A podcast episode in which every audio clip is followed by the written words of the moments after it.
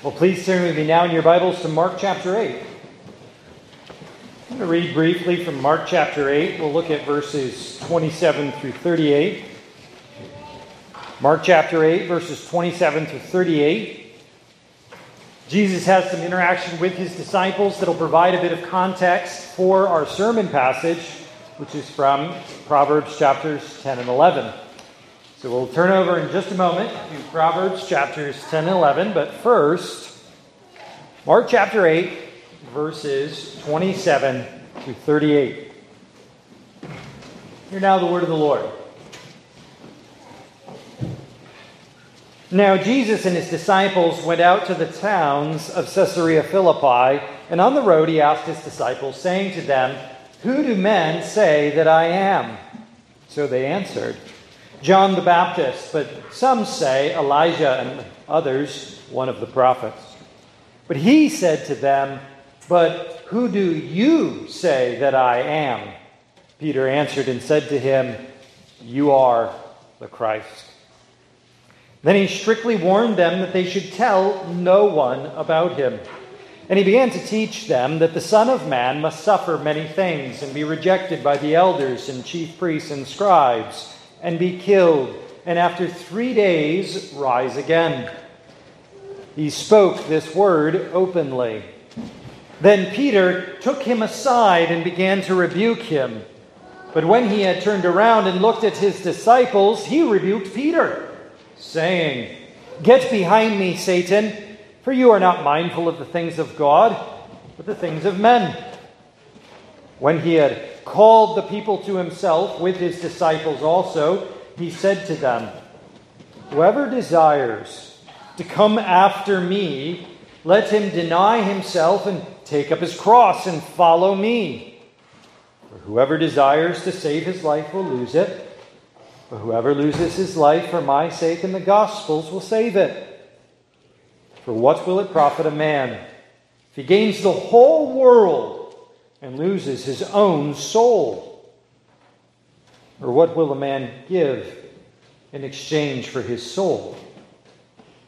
For whoever is ashamed of me and my words in this adulterous and sinful generation, of him the Son of Man also will be ashamed when he comes in the glory of his Father with the holy angels.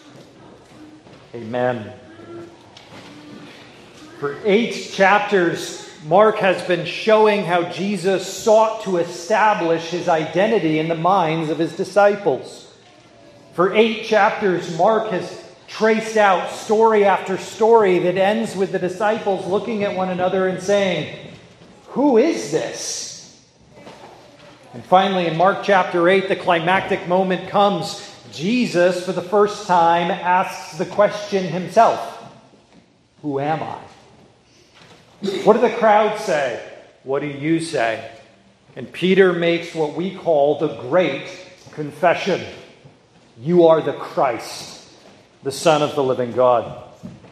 Having laid that truth, his identity down, Jesus then immediately turns to his work. He's established his person, now he establishes his work. I must carry a cross. Peter's gotten the first half of the equation. I know who you are. Peter has not gotten the second half of the equation, and this is what you've come to do. This is often how we do it in life today. We, like Peter, are prone to separate identity from calling. We think that identity is an independent internal reality and not a sovereign summons from a holy God to live a certain way. I hope this rings some bells for you. Our society is dealing with this. For Christ, an identity is a precursor to a calling. An identity is the prerequisite for an office. To be the Christ means to be the cross carrier. And of course, he's not alone. He turns immediately to his disciples, beginning in verse 34, and says, And what is more to be a Christian is to be a cross carrier. With this identity comes this responsibility. With this person comes this work. With that in mind, turn back in your Bibles to Proverbs chapter 10. We're going to pick up just the last two verses of Proverbs chapter 10, verses 31 and 32. And we're going to read into Proverbs 11 down through verse 9. Proverbs 31, Proverbs 10, verse 31, down through Proverbs 11, verse 9. Solomon is addressing his son, and he is continuing to give him lessons on how, as the future king of Israel, he should govern his nation. Proverbs chapter 10, verse 31 through Proverbs 11, verse 9. Here again, the word of the Lord. The mouth of the righteous brings forth wisdom, but the perverse tongue will be cut out. The lips of the righteous know what, what is acceptable, but the mouth of the wicked what is perverse. Dishonest scales are an abomination to the Lord, but a just weight is his delight. When pride comes, then comes shame, but with the humble is righteous is wisdom. The integrity of the upright will guide them, but the perversity of the unfaithful will destroy them. Riches do not profit in the day of wrath, but righteousness delivers from death. The righteousness of the blameless will direct his way aright, but the wicked will fall by his own wickedness. The righteousness of the upright will deliver them, but the unfaithful will be caught by their lust. When a wicked man dies, his expectation will perish, and the hope of the unjust perishes. The righteous is delivered from trouble, and it comes to the wicked instead. The hypocrite with his mouth destroys his neighbor, but through knowledge, the righteous will be delivered. Amen and amen. You may not have realized it, but we are on the tail end, I hope it's the end, of one of the largest searches in human history. Thank you, Tim. For over 200 years, Western civilization has been looking for a missing person the self. After the Reformation, after the Renaissance, philosophers sat around Europe thinking, Who am I? How do I find identity now? John Donne would put it famously, tis all in pieces, all coherence gone. A more modern philosopher, Ben Folds, would say it this way We have 300 million little Americas one click away. It is all in pieces, all coherence gone. We're living in a society in which we're struggling to find the self. Who am I? Who am I in relationship to you? Who am I in relationship to the world and to God? And America has decided somewhere along the way that I find myself inside. Disney preaches this with every film be yourself. You do you. We have a society that thinks the true self is psychological, therapeutic, philosophical, it's within.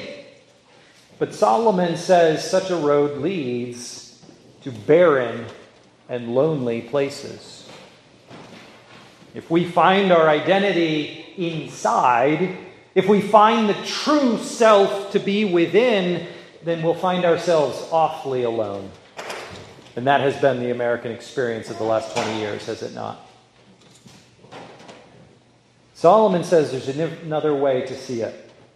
There's another way to live in the world, another way to walk, another way to understand who am I and what am I doing here. And that is to find my identity in another, in someone else, not in me. Solomon argues to his son this morning that the true self, the real self, is found not within, but in Christ.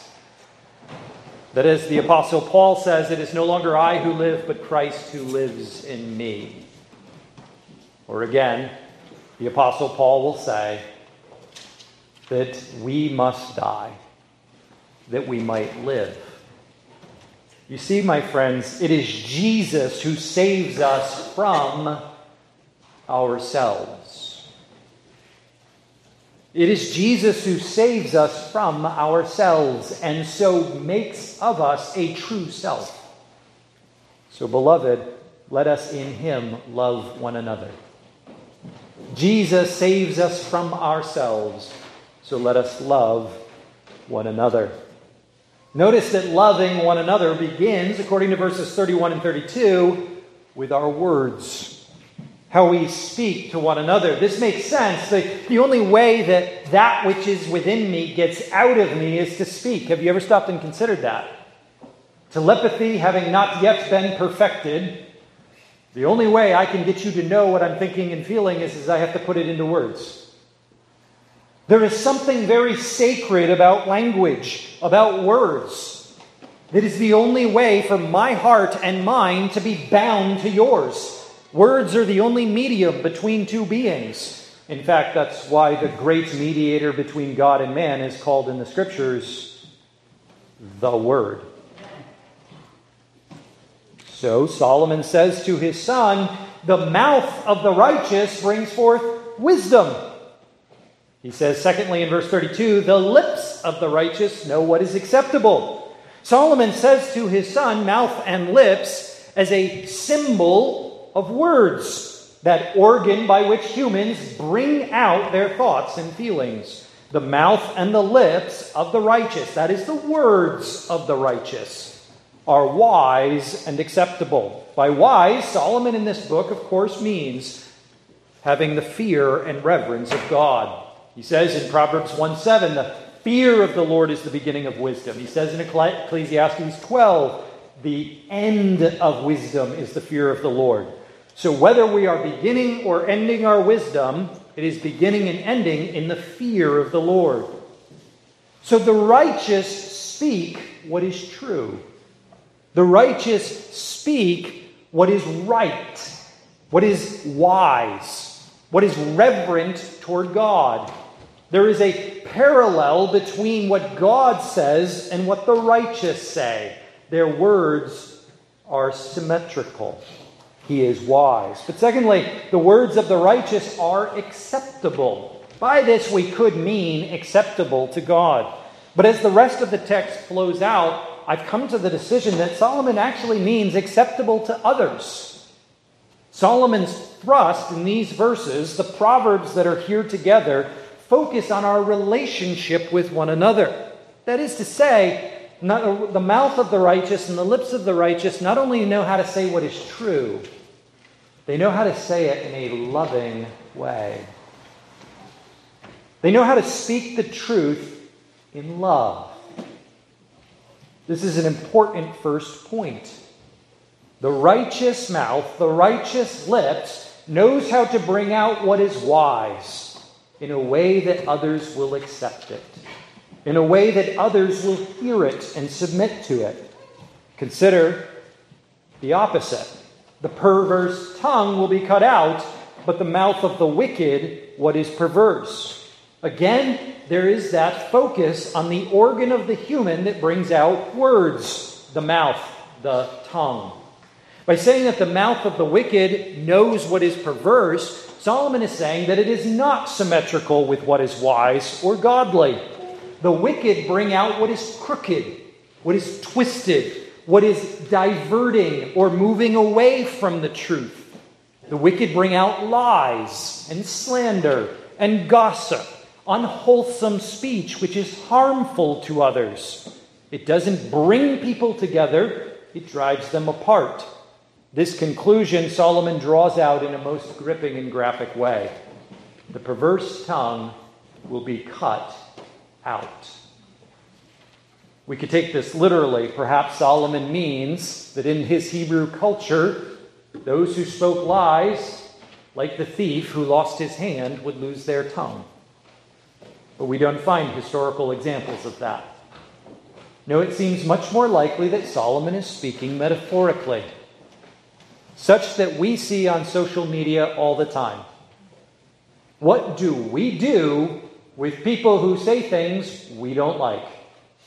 Unfriend, unfollow, unsubscribe, and we cut out their tongues.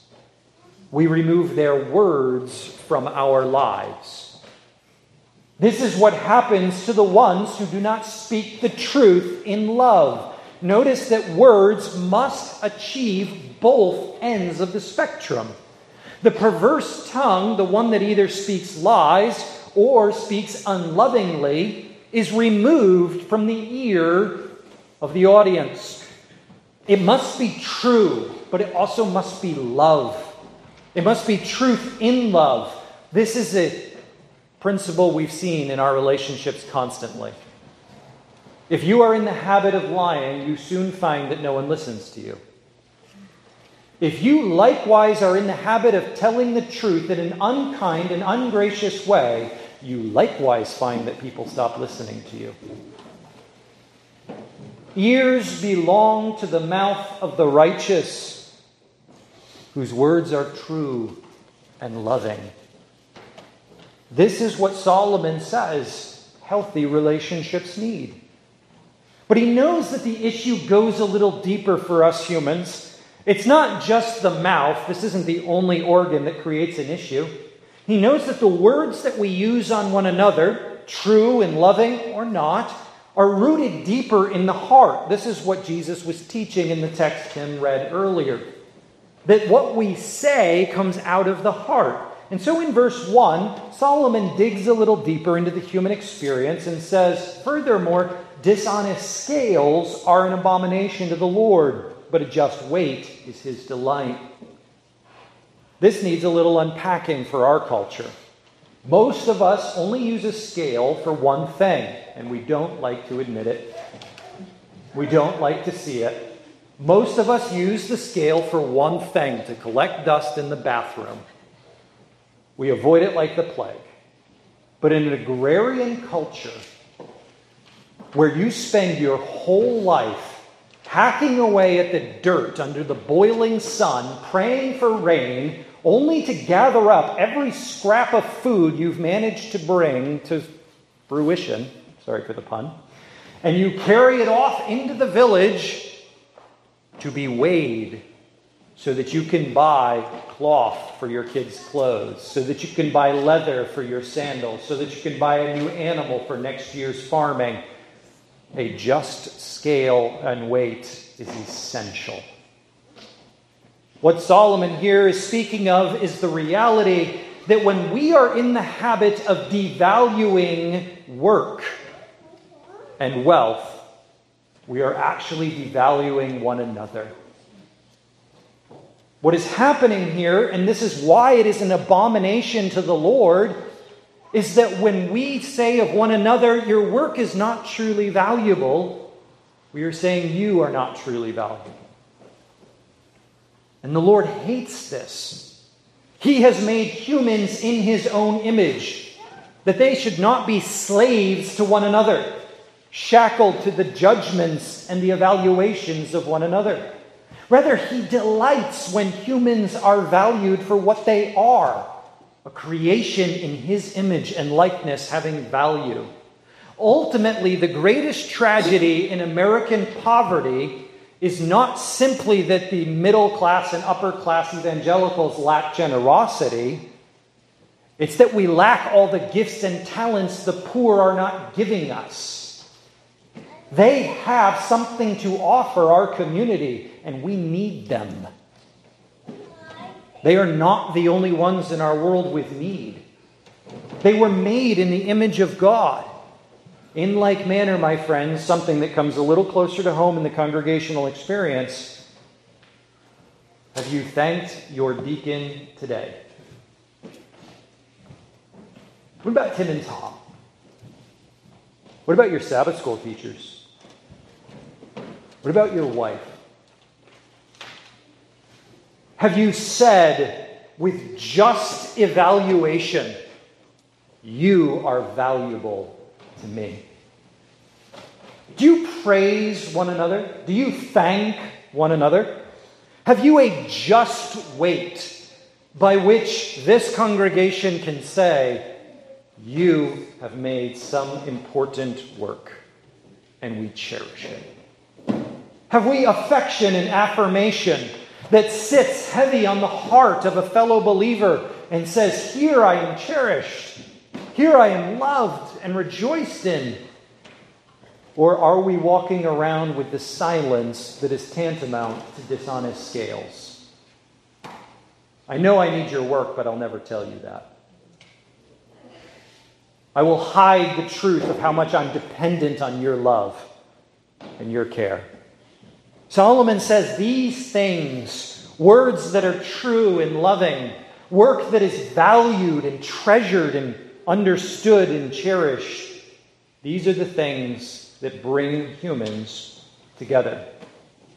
And it is our selfishness that is destroying both our work and our words. So Solomon gives us three things then that must be done in order to turn this around.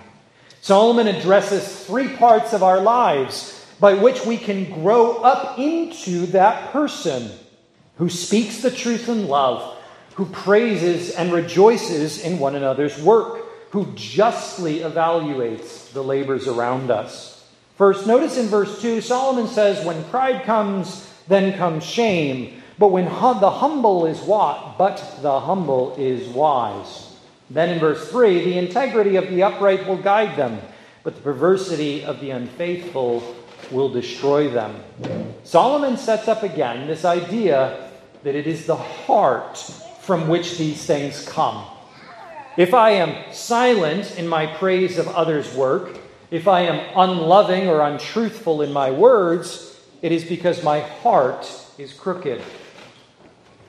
In verse 3, the perversity of the unfaithful will destroy them. The parallel is in verse 32 the mouth of the wicked is perverse. Not only is the perverse tongue cut out, that is, alienated or separated from others, that perverse tongue has come from a mouth that knows perversion. But that perverse tongue inside the perverse mouth is actually coming from the perversity of the unfaithful. There is something in the character that is producing these untruthful and unloving words. The unfaithful person is perverse within, at the core. A new self is needed. They will destroy themselves and others living out what Jesus calls the bad fruit of their own heart. This perversity has a name. And in verse 2, it is called pride. Now, we live in a culture that has generally come to celebrate pride. And I know that when I use those words, you immediately think of parades with lots of color. But I'm actually referring to the stuff we deal with where we take pride in our work, where we take pride in our church, where we take pride in one another. And there is something valuable about our misuse of that word. We should enjoy the works of our hands, Ecclesiastes. We should enjoy the fellowship of the saints and the well being of the church. But pride isn't quite the word we're looking for when we say we take pride. Solomon says it is something not to be taken. For when we take pride, we take shame. We take hurt relationships in which we judge one another harshly and speak unlovingly or untruthfully. Instead, the contrast Solomon gives his son is that the humble are wise. That those who are low in heart. Notice in verse 3 this incredible I, I was really struck by this language. The humble are wise. Verse 3 the integrity of the upright. In the Hebrew, the word humble literally means low to the ground, bowed down. The lowly are upright. Can you guys see that? You can see that Hebrew visual? If you want to be growing straight and tall, like the cedars of Lebanon and the sequoias of California, if you want to be a towering peak of righteousness, get small. Get lowly in heart. In fact, the most righteous man who ever lived the one who achieved and fulfilled all righteousness, once declared in Matthew's Gospel, chapter 11, Tim read it earlier I am lowly in heart. My friends, the chief reason we speak the truth without love, the chief reason we speak lies, the chief reason we don't treasure one another but judge one another harshly is we have arrogant, conceited, selfish hearts. And we need new ones, humble ones, low hearts that love one another that will go upright and guide us because this heart is low. We find it in Christ. He himself was humble and lowly in heart. And when we are in him, we have likewise this humble heart. But this humble heart also needs to grow up into the way we live. Notice then in verses 4 and 7 Riches do not profit in the day of wrath, but righteousness delivers from death. Verse 7 when a wicked man dies, his expectation will perish, and the hope of the unjust perishes. Solomon creates between these two verses this contrast a day of wrath, which is death. Verse 7, a perishing, a perishing. Solomon warns us that whatever we do with our life's work, all our lives end in the same manner a day of wrath, a day of death. Everything is going that direction. It's the terminal point, it's the period at the end of our life sentence. We have a day of wrath and of death. We will perish. But notice the difference riches will not profit in that day. Riches will not amount to anything. Instead, in verse 7, the wicked man's expectation perishes with him.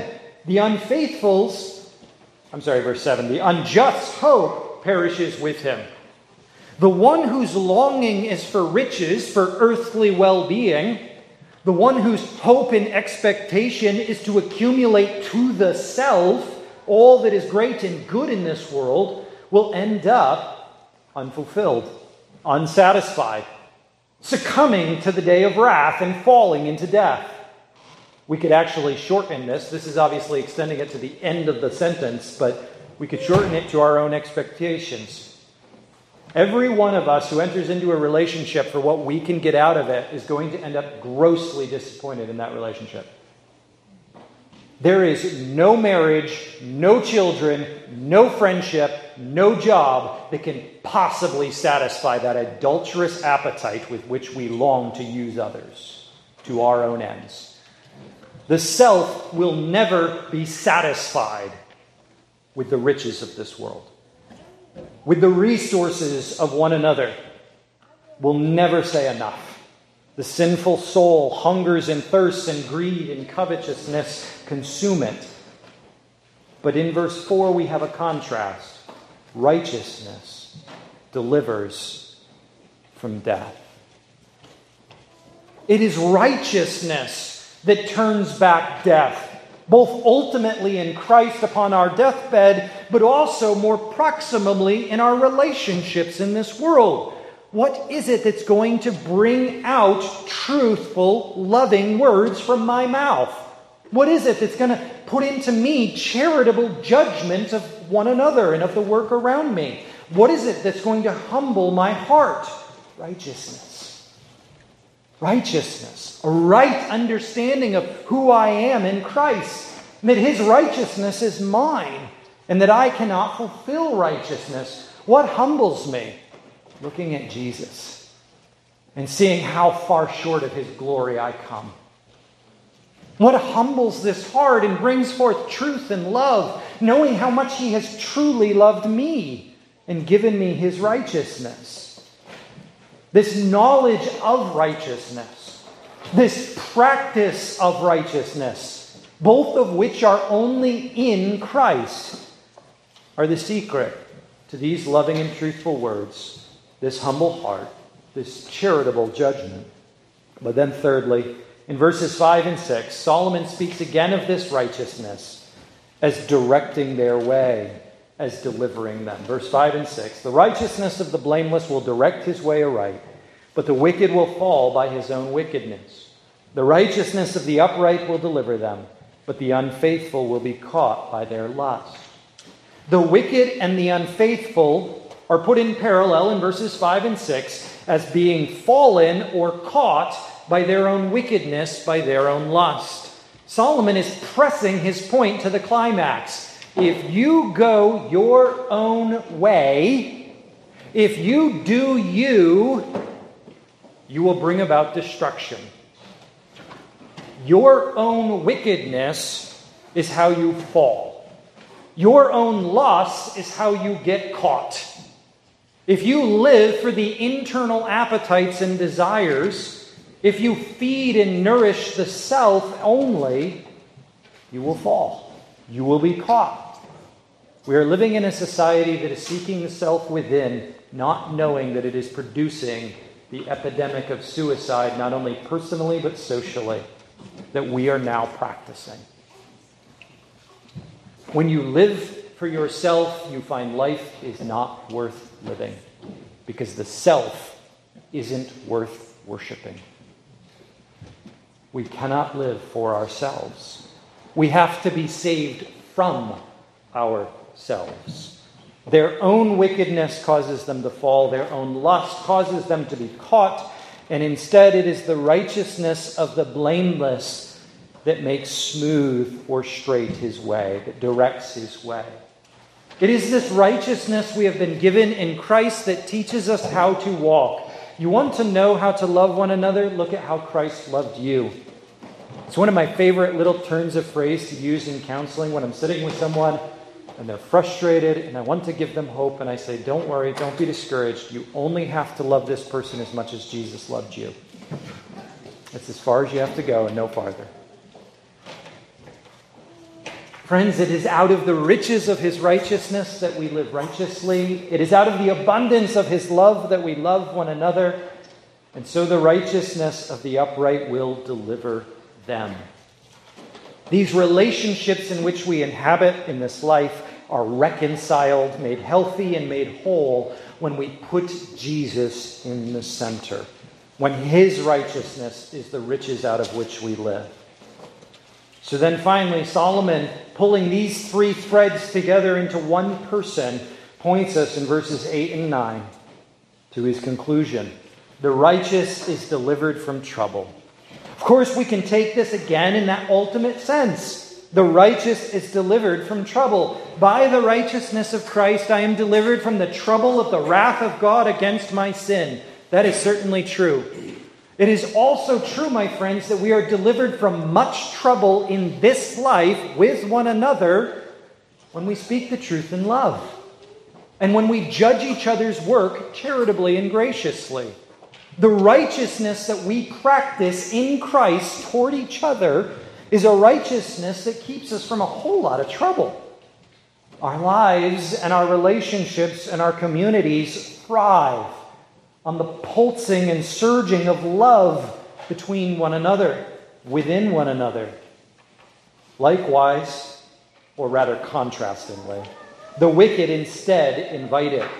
They bring about trouble. Wherever the wicked go, their untruthful, unloving, uncharitable judgments and words bring about trouble and harm.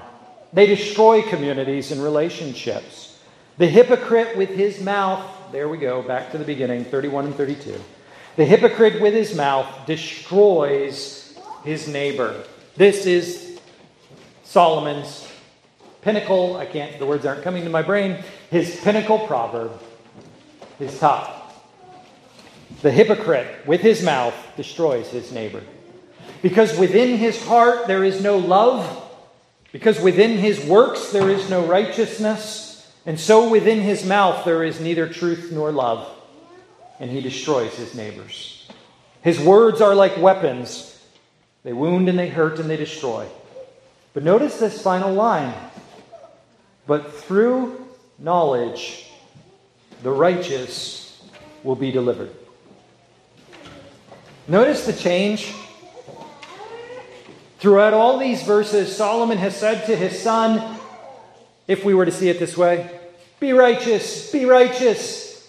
If you are righteous in what you say, truthful and loving, if you are righteous in how you judge, fair and charitable, if you are righteous in your heart, being humble and lowly, if you are righteous in how you treat others, using wealth for their well being and not your own, if you are righteous, you will be delivered from death.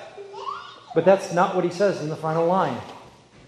Through knowledge, the righteous will be delivered. By pushing righteous into the subject of the verb and knowledge into the preposition, Solomon is saying that there is something intimate and relational about this righteousness. It does not come to us by muscling up. It does not come to us by greater exertion or effort. It comes to us through our receptivity, through faith. It is a righteousness received by what we know. Actually, let me say that a little better. It is a righteousness received by who we know. Through the knowledge of Jesus Christ, we love one another. Through the knowledge of God who has loved us and made Christ's wisdom for us, we love one another. My childhood church, of which I was immensely fond, had little pens in the pews. You know, the ones that had like the church name and phone number on it. I don't remember any of them working, at least not for writing. Like, it, I could never get ink out of those things. They also had the church logo on the side of it, where heart meets heart. I never could get anything out of that pen, ink wise. But boy, did that pen get a whole lot of writing into my heart. The goal of a Christian community is to get to where heart meets heart. The Apostle Paul will say it this way Have this mind among yourselves, which is yours in Christ Jesus. Who, though he was in the form of God, did not consider equality with God a thing to be grasped, but made himself nothing. Taking the form of a servant, being found in human form, he humbled himself by becoming obedient to the point of death, even death on a cross. This is the one mind we should all have, the one heart we should all have. He has loved me. Let me love you. Dear friends, Jesus saves us from ourselves. In Him, let's love one another. Please pray with me. Our Father in heaven, we rejoice before you. You are good to us. Thank you for these wise words in which Solomon instructed his son long ago, that his son might reign in righteousness. And Father, we know and confess that Rehoboam was not that son. We also, Father, in humility confess that we are more like Rehoboam than we are like Jesus. Forgive us that we have not followed the wisdom of Solomon. Forgive us that we have not humbled ourselves that we have not spoken the truth in love, that we have not judged one another kindly. Forgive us, Father, that we have harmed our relationships and indeed our own lives with our selfishness. But, Father, thank you. Thank you for the good news today that these things can be forgiven, that these things can be healed and restored and reconciled in Christ. And we pray, Father, that as he has now been declared to us, you would this afternoon and this evening lift him up and draw us to him. That as we leave this place and go about our lives, we might yet love him more and be like him. For this we ask in his name. Amen.